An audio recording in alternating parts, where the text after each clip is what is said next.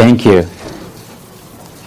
Thank you, Chris, and thank you, um, David and, and Bill and Kevin back there. He ran, uh, he had to go uh, take a special trip to get a master key for the, the locks on the trailer, and I was not here for that uh, because I was at home um, prepping these slides and the rest of the things that you've seen up here. So if you've seen any errors or misspellings, then you can blame that on me, okay?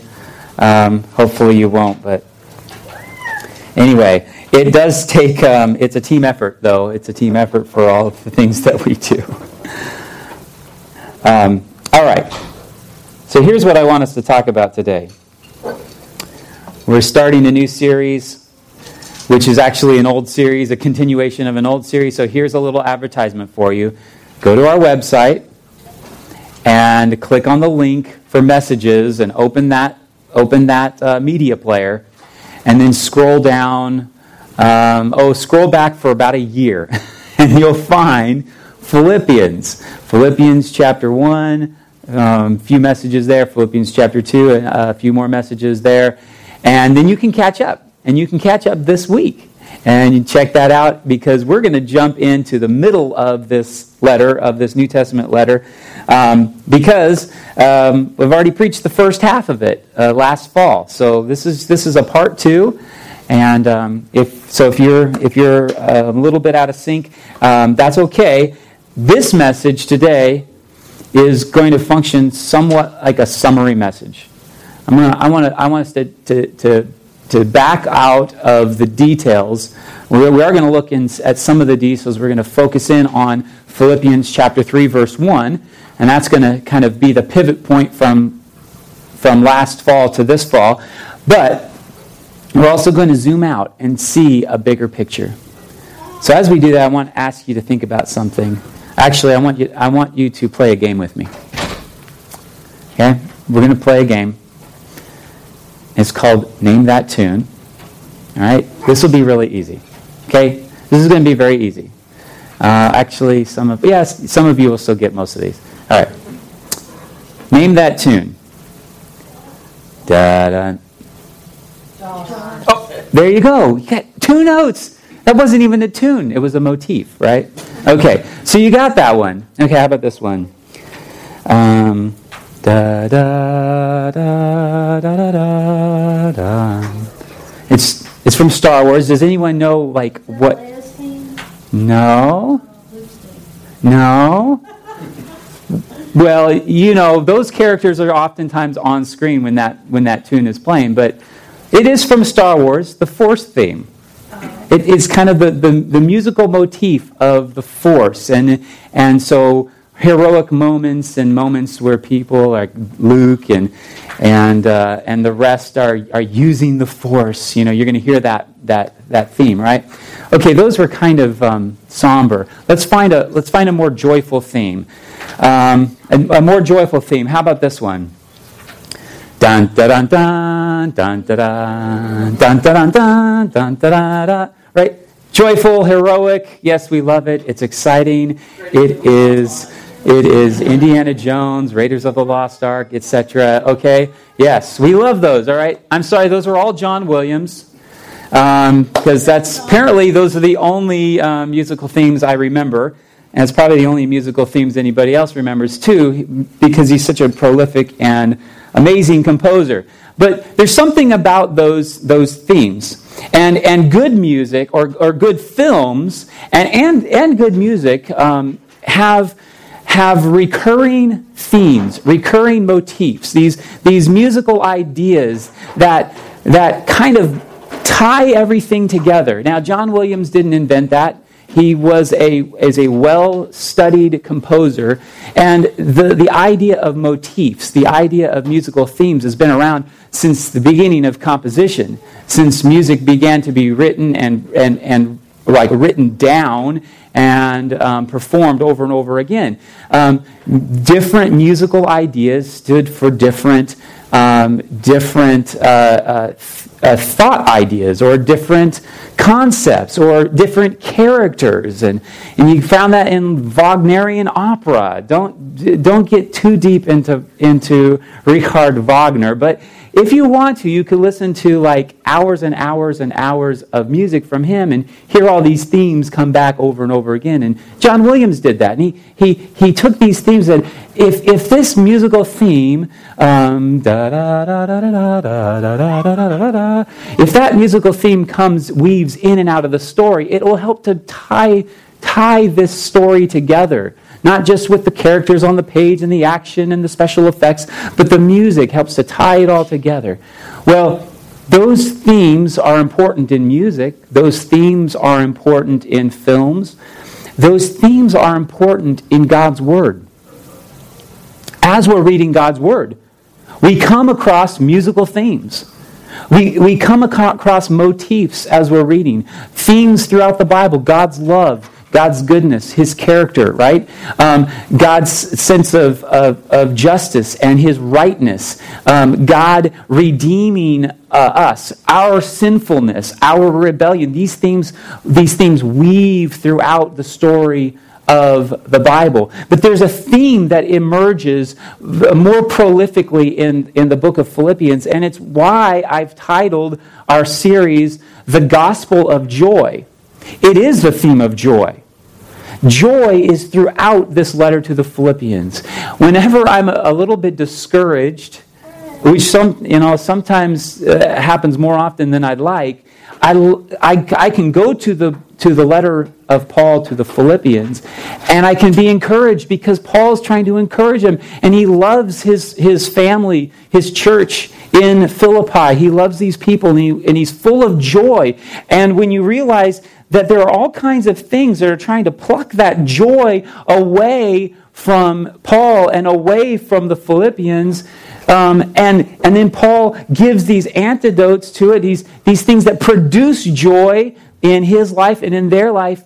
To me, it's an encouragement. I need this word. I need this encouragement. So, what I want to do today is I want to take a look at this entire um, letter but we're going to start with the, the verse that, that our, our focal verse, chapter 3, verse 1, and then we'll see how this verse sort of anchors the whole, the whole letter. All right? And here's the verse. It's very short. Finally, my brothers, this is Philippians 3, verse 1. Finally, my brothers, rejoice in the Lord. To write the same things to you is no trouble to me and is safe for you. I'm going to it's, it's such a short verse. It's one verse. I'm going, to, I'm going to say it again to you. Finally, my brothers, rejoice in the Lord. To write the same things to you is no trouble to me and is safe for you. We're going to look into that a little more closely, but this is the word of the Lord to us today. We'll see, we'll see how, how um, rejoicing in the Lord is such an important theme for, for Paul and an important theme for the Philippians, and not just for them. This is not just about what Paul wrote a long time ago or what the Philippians experienced. This is for us too. It's important for us too. So, things that pluck away the joy, things that maybe steal the joy, things that rob us of joy, these are pluckers. Pluckers versus producers. There's alliteration there. I think um, J.I. Packer would be happy that I've got the pastoral P's in this message. But those are the two things I want to look at. So we're going to just kind of survey this whole letter and see the difference uh, between pluckers and producers. Number one, pluckers. We're just going to dive in here.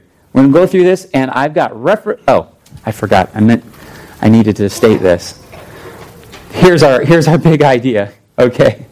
The gospel is the greatest news, meant to give glory to Jesus and produce joy in us. Okay, I, I, I'm sorry, I get so excited to get to the pluckers that I skipped over the big idea. All right, but that's the big idea. The gospel is the greatest news meant to give glory to Jesus and produce joy in us. All right, but things are, there are things that are trying to pluck away that joy, trying to trying to rob us of that joy that the gospel is meant to produce in us. All right, so that's what we're going to look at here. I'm going to give you seven things that pluck joy away from us. Okay, welcome. Come on in, have a seat. We love you. It's great to see you guys. Okay, number one, opposition.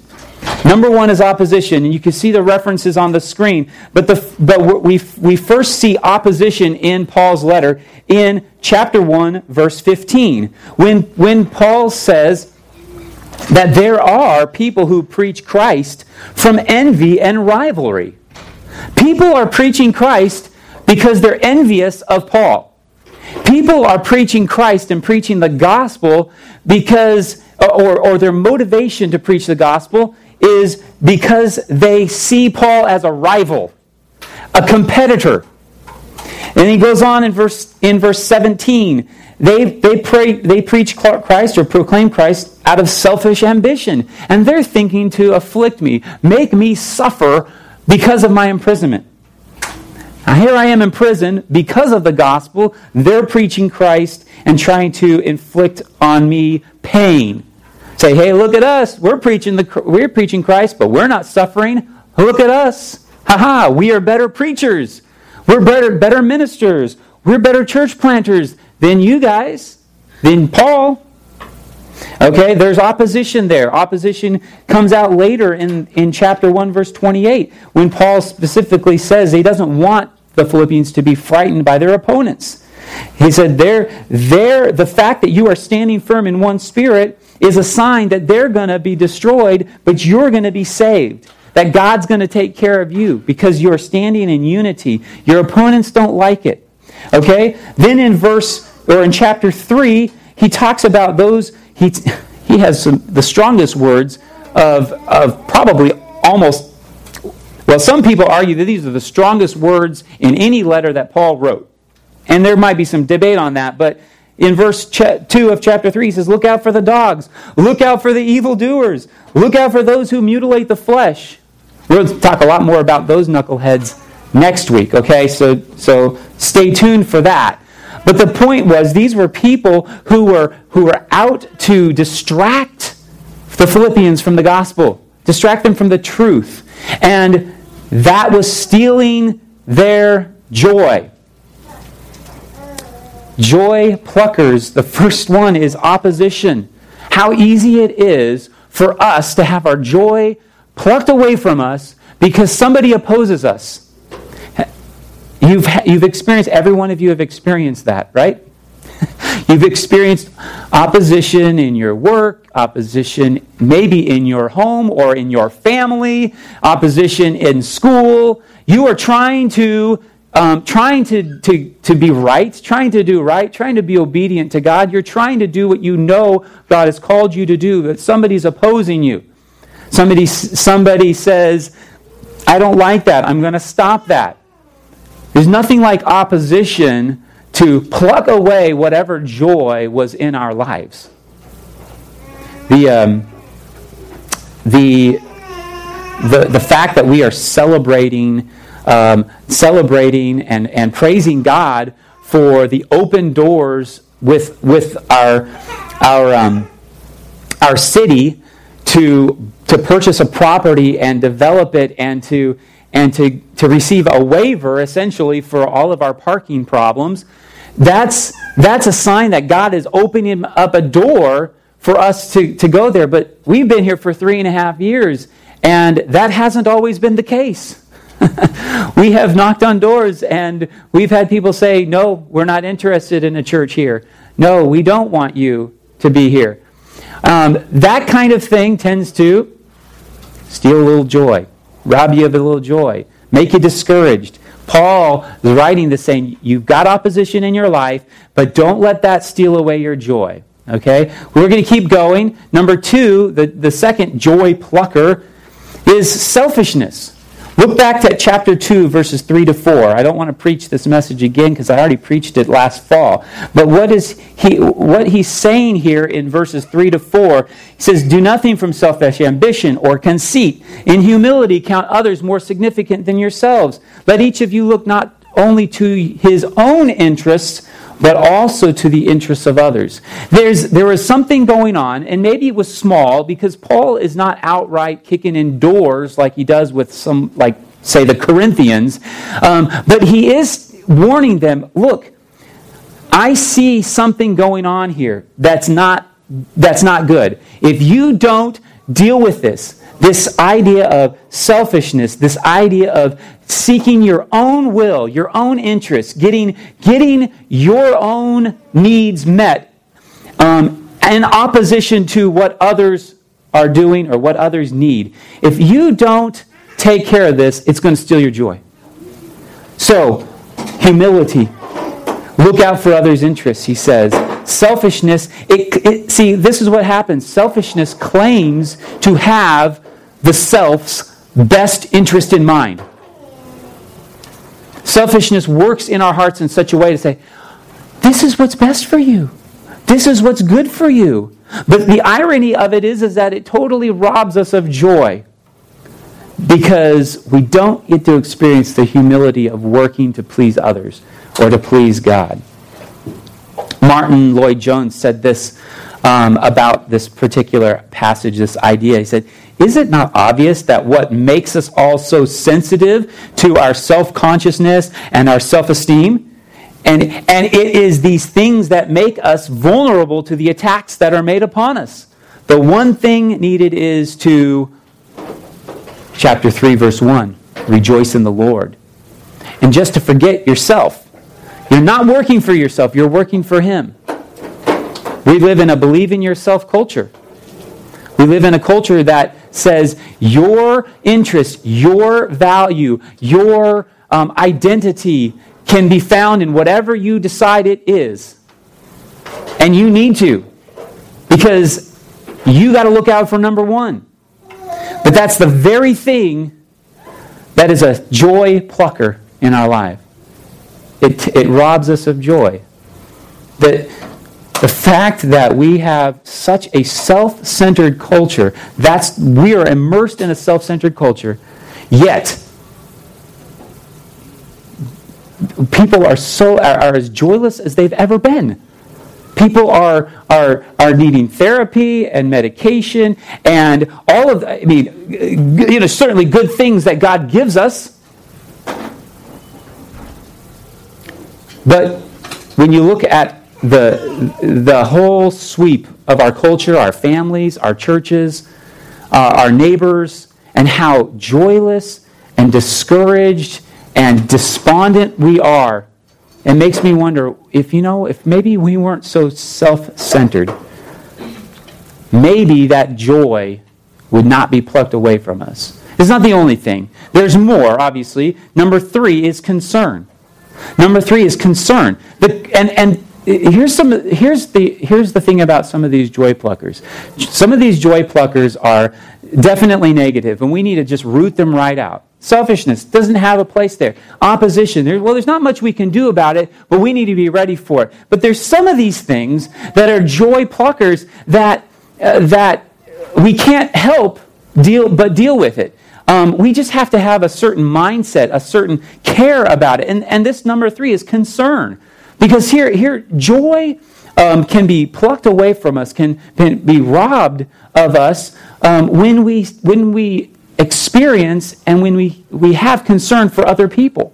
In chapter 2, verses 26 to 30, Paul is talking about um, a, wor- a, fellow worker, uh, somebody who worked for him and for the Philippians, Epaphroditus. And Epaphroditus was suffering. He got ill. He almost died. He was trying to serve Paul in the name of the Philippian church and for them. And they were concerned about it and they were hearing about this. And that caused them to be anxious and that caused them to be discouraged. And their joy began to wither away. And Paul's saying, Look, don't be concerned. I mean, I know you are concerned and you are worried about him, but he's okay now and he's coming back to you. And he did all of that for the sake of Christ. So even if he would have died for the sake of Christ, hey, don't worry. Chill out. It's going to be okay.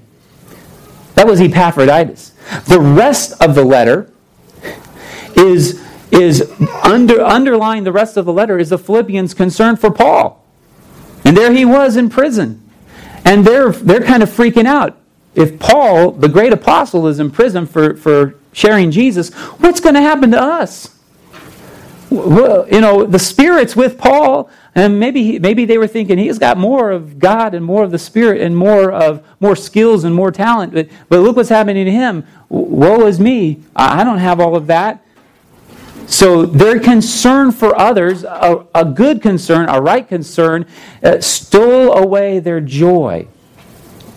We have to be careful about that. Got to watch out for that. Um, that is something that that is probably one of my greatest joy stealers.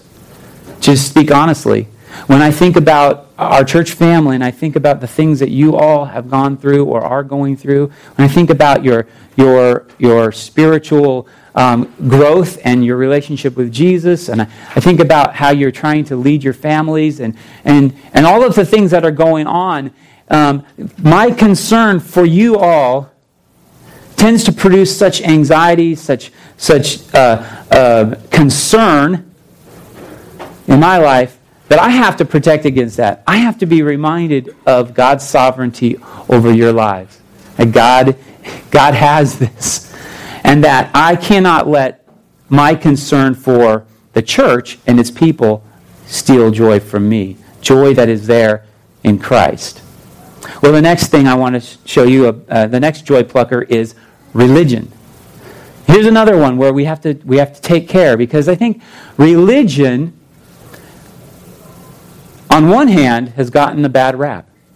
Because religion, what what religion is, a broad definition is it's essentially the, the organized way we worship God, or we follow God, or we practice what we preach, or what we believe.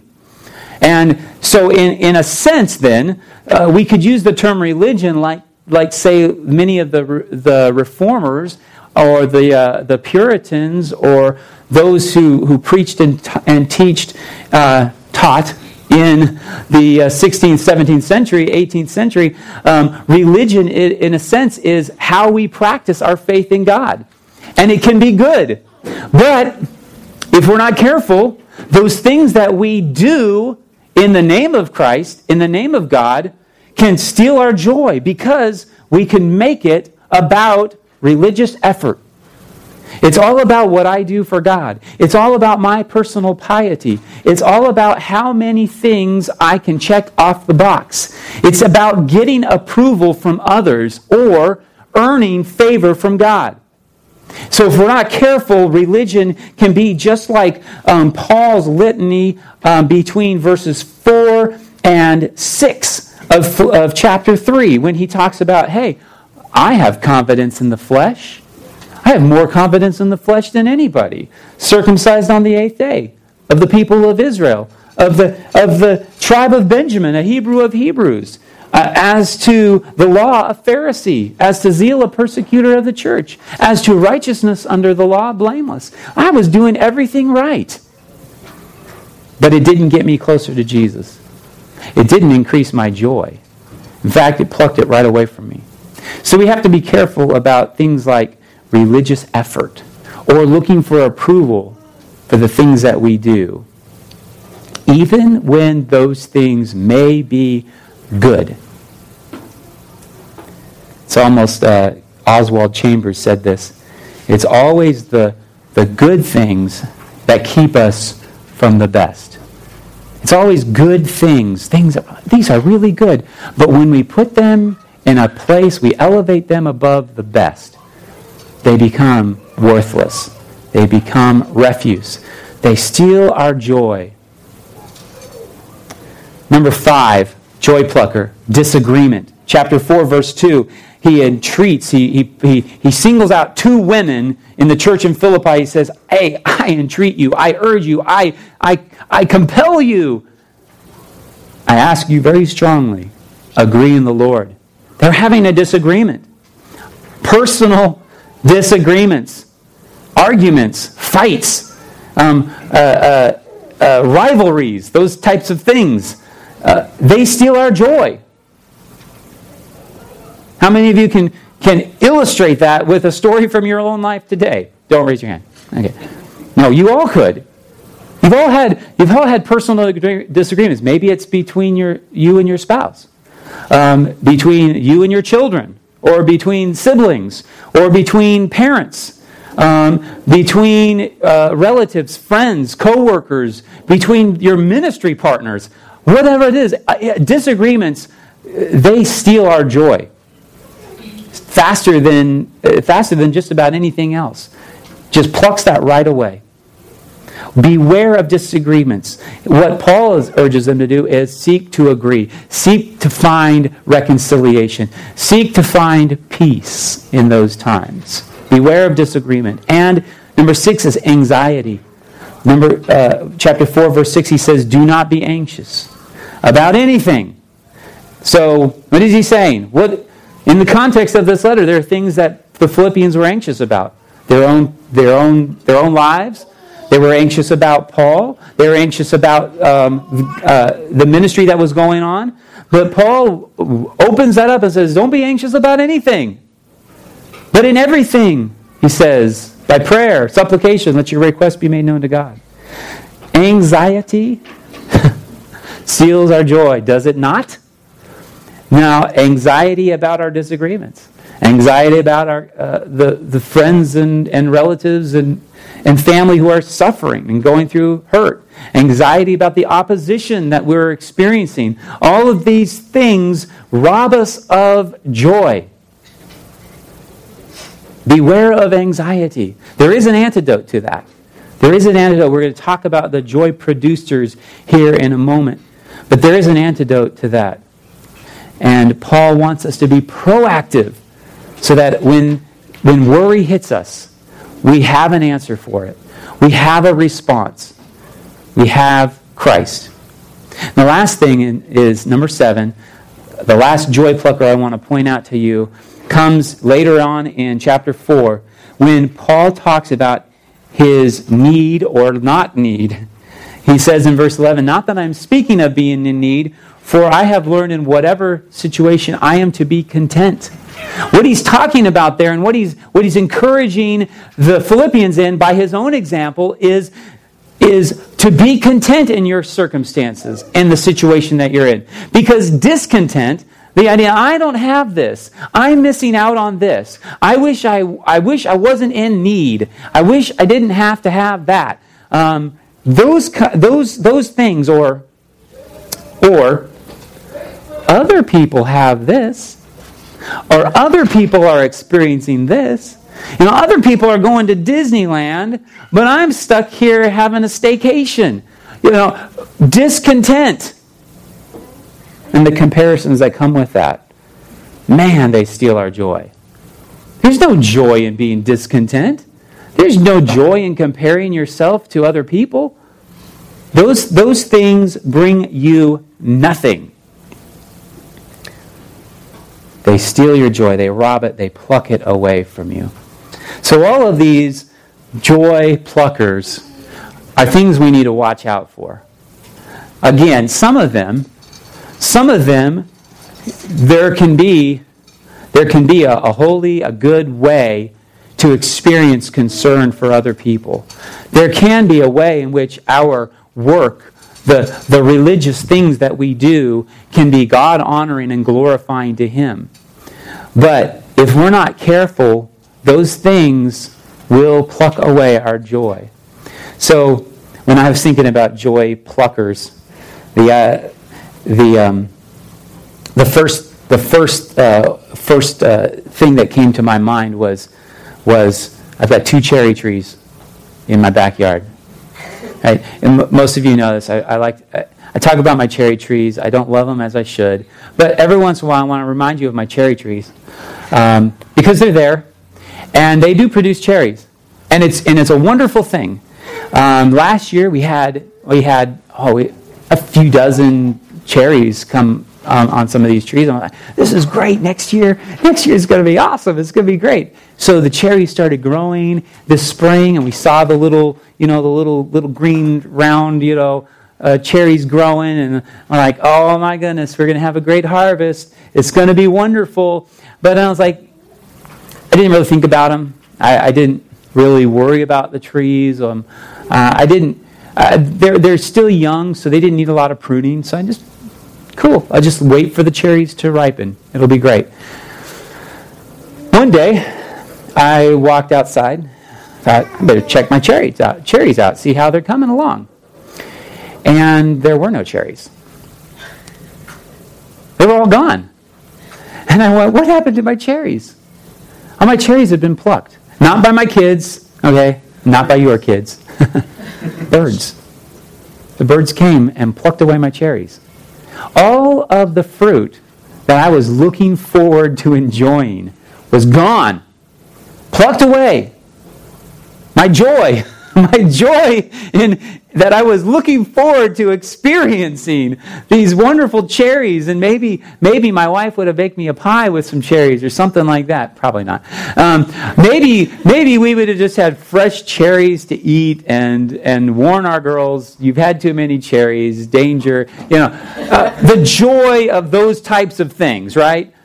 Um, taken away from us, plucked away by birds by these things that are trying to steal, rob, prevent us from experiencing joy in something that's good, in something that's right. So now I want to, I want to, I, I, I looked at that and went, okay, I need to protect that. I need to do something about that next year. So next year, I need to tend my cherry trees. I need to prune them. I need to cultivate the ground. I need to make sure that they're getting the water that they, they, they need to get. And then I need to put a net over those trees. And I need to keep the doggone birds from plucking away my joy so that I can, I can enjoy the fruit of, of that sowing. So, joy producers are an antidote to joy pluckers. And that's where where Paul goes next, or where I want to go with Paul and serve, go back through and survey this again and see all of these joy producers that, that God has graciously given us to, to bring about joy in our lives. And, and let, me, let me say this about this these are both preventive and, and antidotal. Okay, does that, does that make sense? Uh, we need to begin by making these things, pursuing these things in the Lord as, as things that are, that are preventive care, things that will prevent the joy pluckers, like the net. The net is going to prevent, prevent the birds from plucking the trees.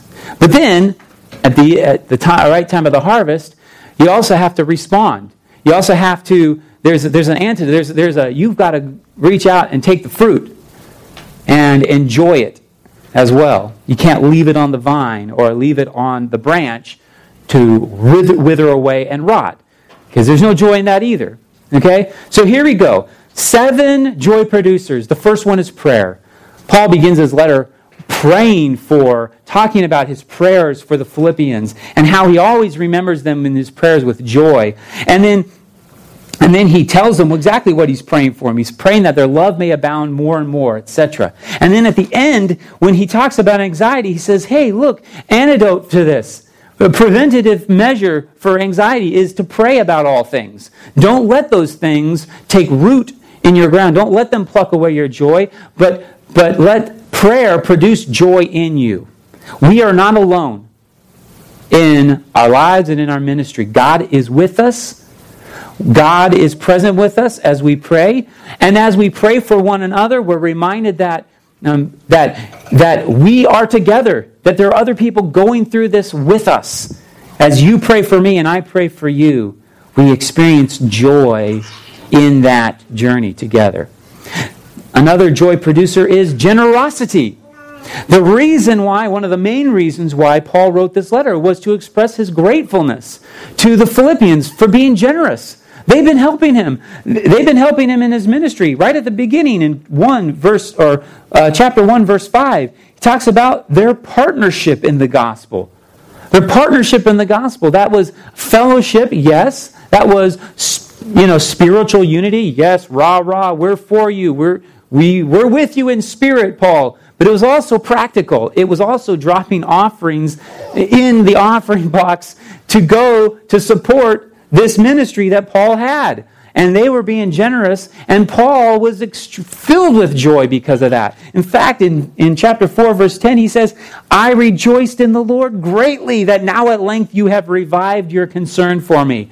Not just their mental or emotional concern, is that's not all he's talking about. He's talking about the revival of their concern was the fact that they sent him a gift, that they sent him support to help him out.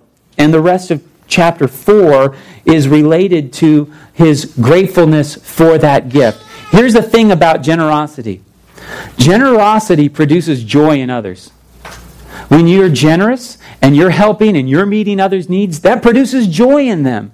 But it also has the other effect, too. It produces joy in you.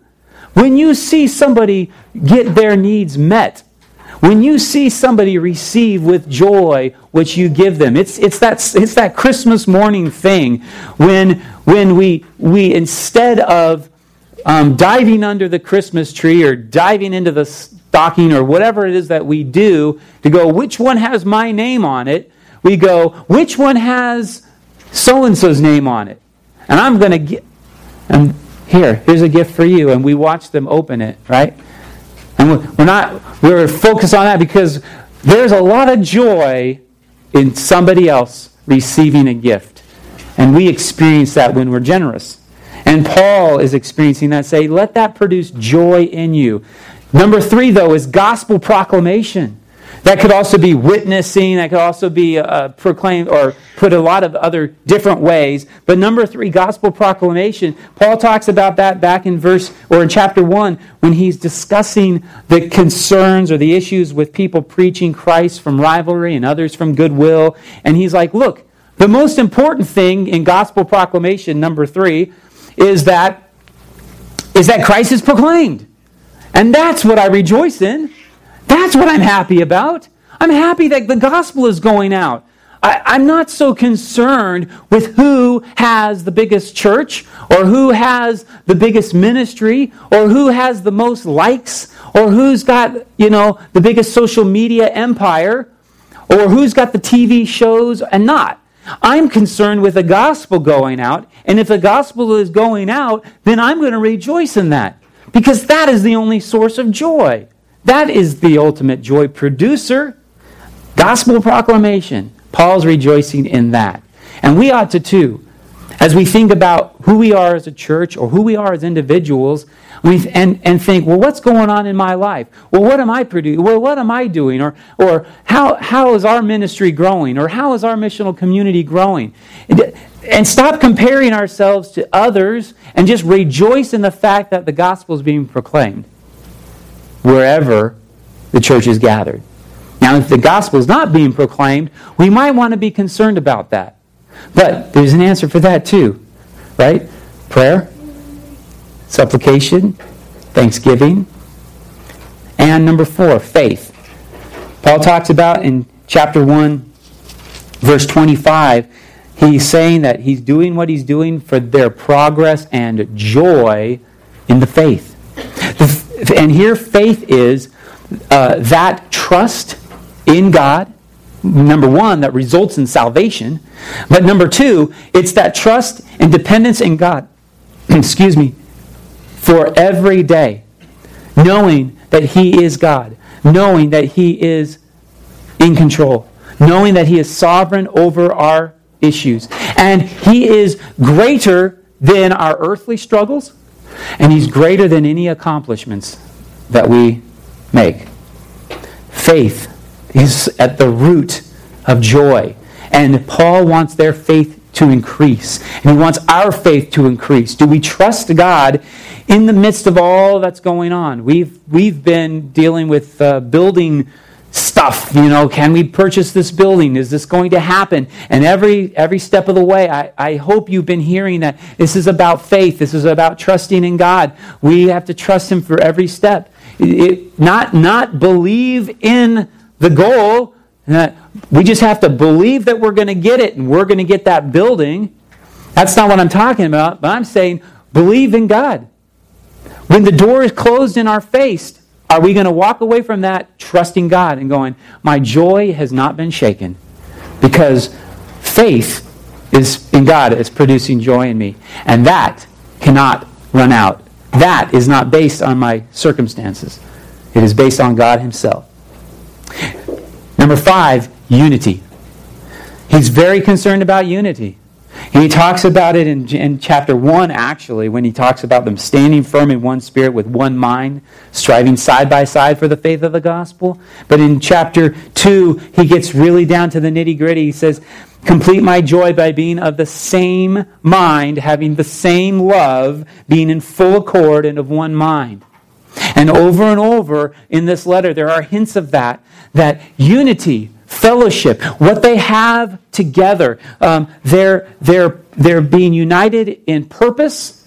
They're being united in their, in, their, in their faith and their trust in God, in their doctrine, in their love for one another. Those things produce joy. Those are the antidotes to the disagreements that we, we saw in the, the last list. And when we're, when we're disagreeing about things, we should step back and say, well, what do we agree on? We agree in the Lord. We agree in the mission. We agree in the gospel. And let that produce joy in us. Some things are just not worth disagreeing about. I hope as a church we never disagree. I never let our disagreements, I should say, because we probably will, but we'll never let our disagreements take away the joy that is produced by unity. Disagreements over the, the, the, the color of the carpet disagreements over the placement of the speakers, disagreements over whether the overhead is 10 by 9 or, or, or, or 4 by 5 or what 10 by 6 or widescreen or you know full screen format or whatever. These things are those things we can disagree on but if they're if they're stealing our joy then we just need to kick ourselves in the rear and say what are we united about Christ, love, spirit, purpose. That's what unites us. Let's not let those other things steal our joy. Faithfulness. Number six is faithfulness. it's different than faith.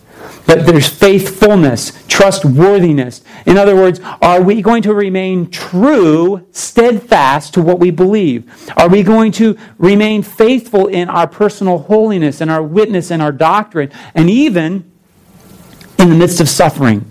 Challenges, difficulties? Are we going to live out our faith in God? If we remain faithful, God produces joy. That produces joy in us that cannot be shaken. And number seven, friendship.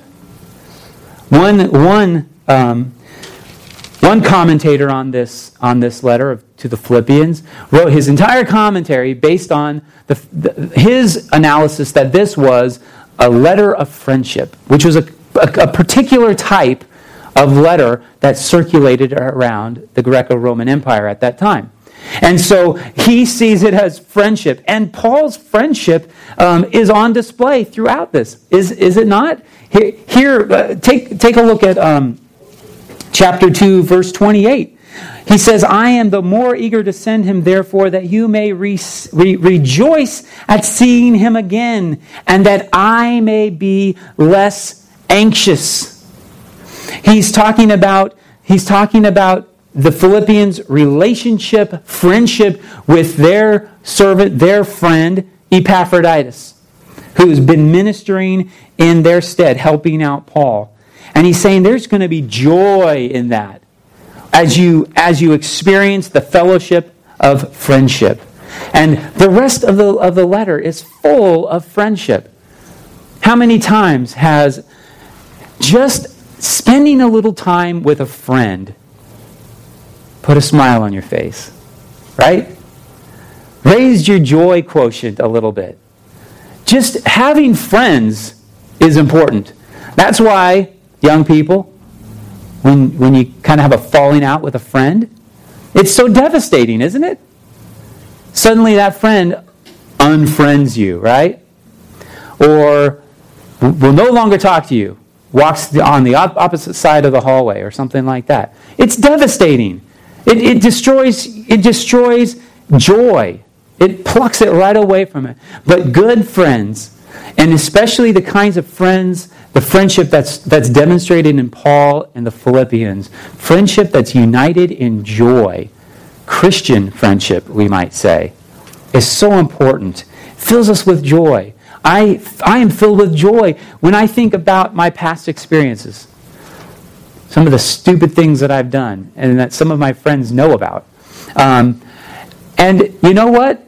I, I'm filled with joy over that because we have that shared experience. And, and then I, the anticipation of renewal of friendship. Have you ever been excited about a reunion? Some of you are probably like, no, I, I'm not excited about a reunion. I'm not excited about it because that means I have to talk to people. But, but true friends, friends that you anticipate spending time with, there's joy in that. And that's all over this letter. That, that stuff produces joy. So obviously, uh, application to us is, is be those kinds of friends. Be that kind of friend to people that you know in the past. Reconnect with old friends because maybe that's the very thing that's going to that's going to bring them out of the of the the, the, despair and and place them on a joyful you know level. So the last thing is not number 8, but it's in a whole category altogether.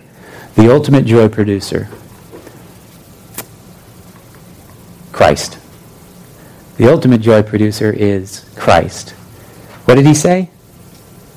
Finally, my brothers, rejoice in the Lord. Finally, my brothers, rejoice in the Lord. And then he says this To write the same things to you is no trouble to me and is safe for you. Well, it's been no trouble to me to remind you of Christ and who he is.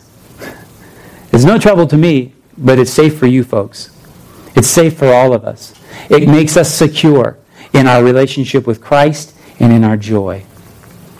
He is our ultimate joy producer. He is our source of grace and peace. He is completing the saving work of the gospel in each and every one of us. He is the source of our affection for one another. He will return for his church. He is the source of our righteousness. He is the reason that we suffer well. He is the message of the good news we proclaim. He is present with us by his Spirit. He is our glory in life and our hope in death. He is the source of our encouragement. He humbled himself, dying for us. He is exalted as our glorious eternal King. He is our greatest, highest, best interest in life. He is the work God created us for. He is our joy, our ultimate goal in the pursuit of knowledge. He is our ultimate gain, uh, ultimate uh, reward, if you will, in life and death. He has made us His own. He is transforming us and will transform us in eternity. He is the power that guards our hearts and minds. He is the source of our strength. He is the source of all of God's glorious riches. That is Christ. He is our ultimate goal. He is our ultimate joy producer. So when, when Paul says rejoice in the Lord, he means it. He means us to, to fix our minds on these things And it's no trouble to repeat them to say the same, say, the, say the same things over and over, to point us to Christ over and over, to let the gospel of who God is, who Christ is for us, what he has done, let that be for us our joy ultimately and forever. These are not troublesome things. These are the, these are the things that keep us secure in Him. The gospel is truly the greatest news. It's meant to give glory to Jesus Christ, to produce joy in us. That's, that's what we are about as a church. And, and that's what I'm praying for you. So when, when I think about my concern, I, my concern is that you have joy in the Lord. The, the rest of these things, the rest of these joy producers are really uh, uh, undergirded by Christ Himself. Christ, the ultimate joy producer, the ultimate source of all the pleasure, all that we have. If we don't have Him, we don't have anything we certainly don't have joy. The rest becomes rotten. The rest becomes refuse. Would you look to Jesus with me? Look to Christ with me. Not just over the next few weeks while we're continuing to look at this at Philippians, but make that commitment forever. That's what we're about. That's what God has for us to be about as well. Let's pray. Father, thank you for showing us Christ in your word. Thank you for giving us joy, for producing all that you, um, all of the joy that we could ever have and ever, ever could experience. It's all to you, and it's all for your glory. I pray these things in the name of Jesus. Amen. Folks, um, we're going to uh, close our time of worship with a song.